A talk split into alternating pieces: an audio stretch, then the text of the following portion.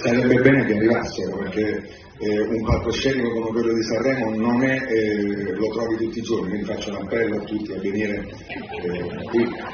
Se vengono i trattori io li faccio salire sul palco. Queste le parole di Amadeus e Fiorello per presentare il Festival di Sanremo 2024, il palcoscenico della canzone italiana si immerge nelle tante emergenze del nostro paese. Questa è ad alta velocità oggi 6 febbraio 2024, anno secondo della guerra, anno quarto dalla pandemia. Ben trovati da Giuseppe Manzo. Ad alta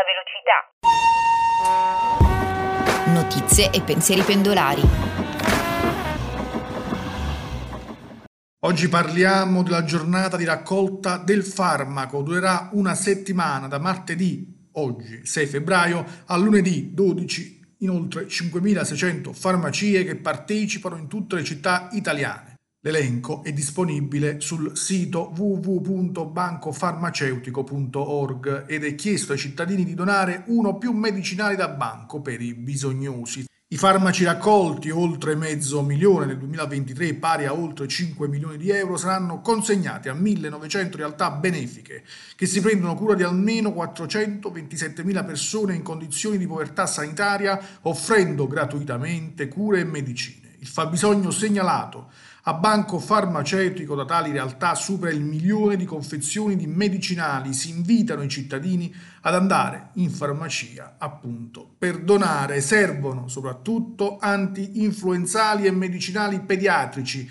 antifebbrili, analgesici, preparati per la tosse e per i disturbi gastrointestinali, farmaci per i dolori articolari e muscolari, antistaminici, disinfettanti, vitamine e sali minerali. Ascoltiamo lo spot dell'iniziativa. A mamma e papà basta uno sguardo per capire che il loro piccolo non sta bene, ha la febbre e stasera devono scegliere se dargli una medicina o qualcosa da mangiare. Per chi è povero, anche la salute è un lusso.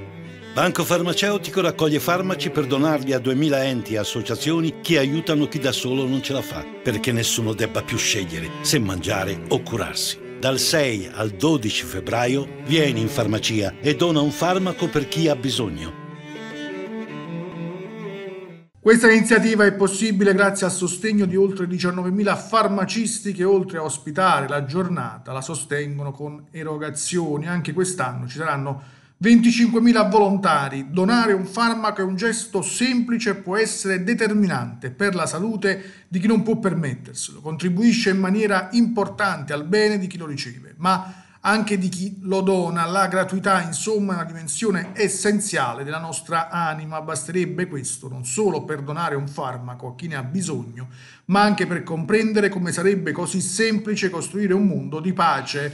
Lo ha dichiarato Sergio Daniotti presidente della Fondazione Banco Farmaceutico. Questa puntata termina qui, vi ricordo, dalle 12 il notiziario GRS online con le 6 notizie attualità dall'Italia e dal mondo. Siamo anche su Facebook, Twitter, Instagram e TikTok. Prima di salutarvi, ecco cosa diceva lo scrittore Jim Rohn.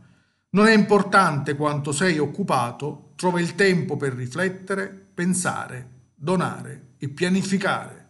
Giuseppe Manzo, giornale radio sociale.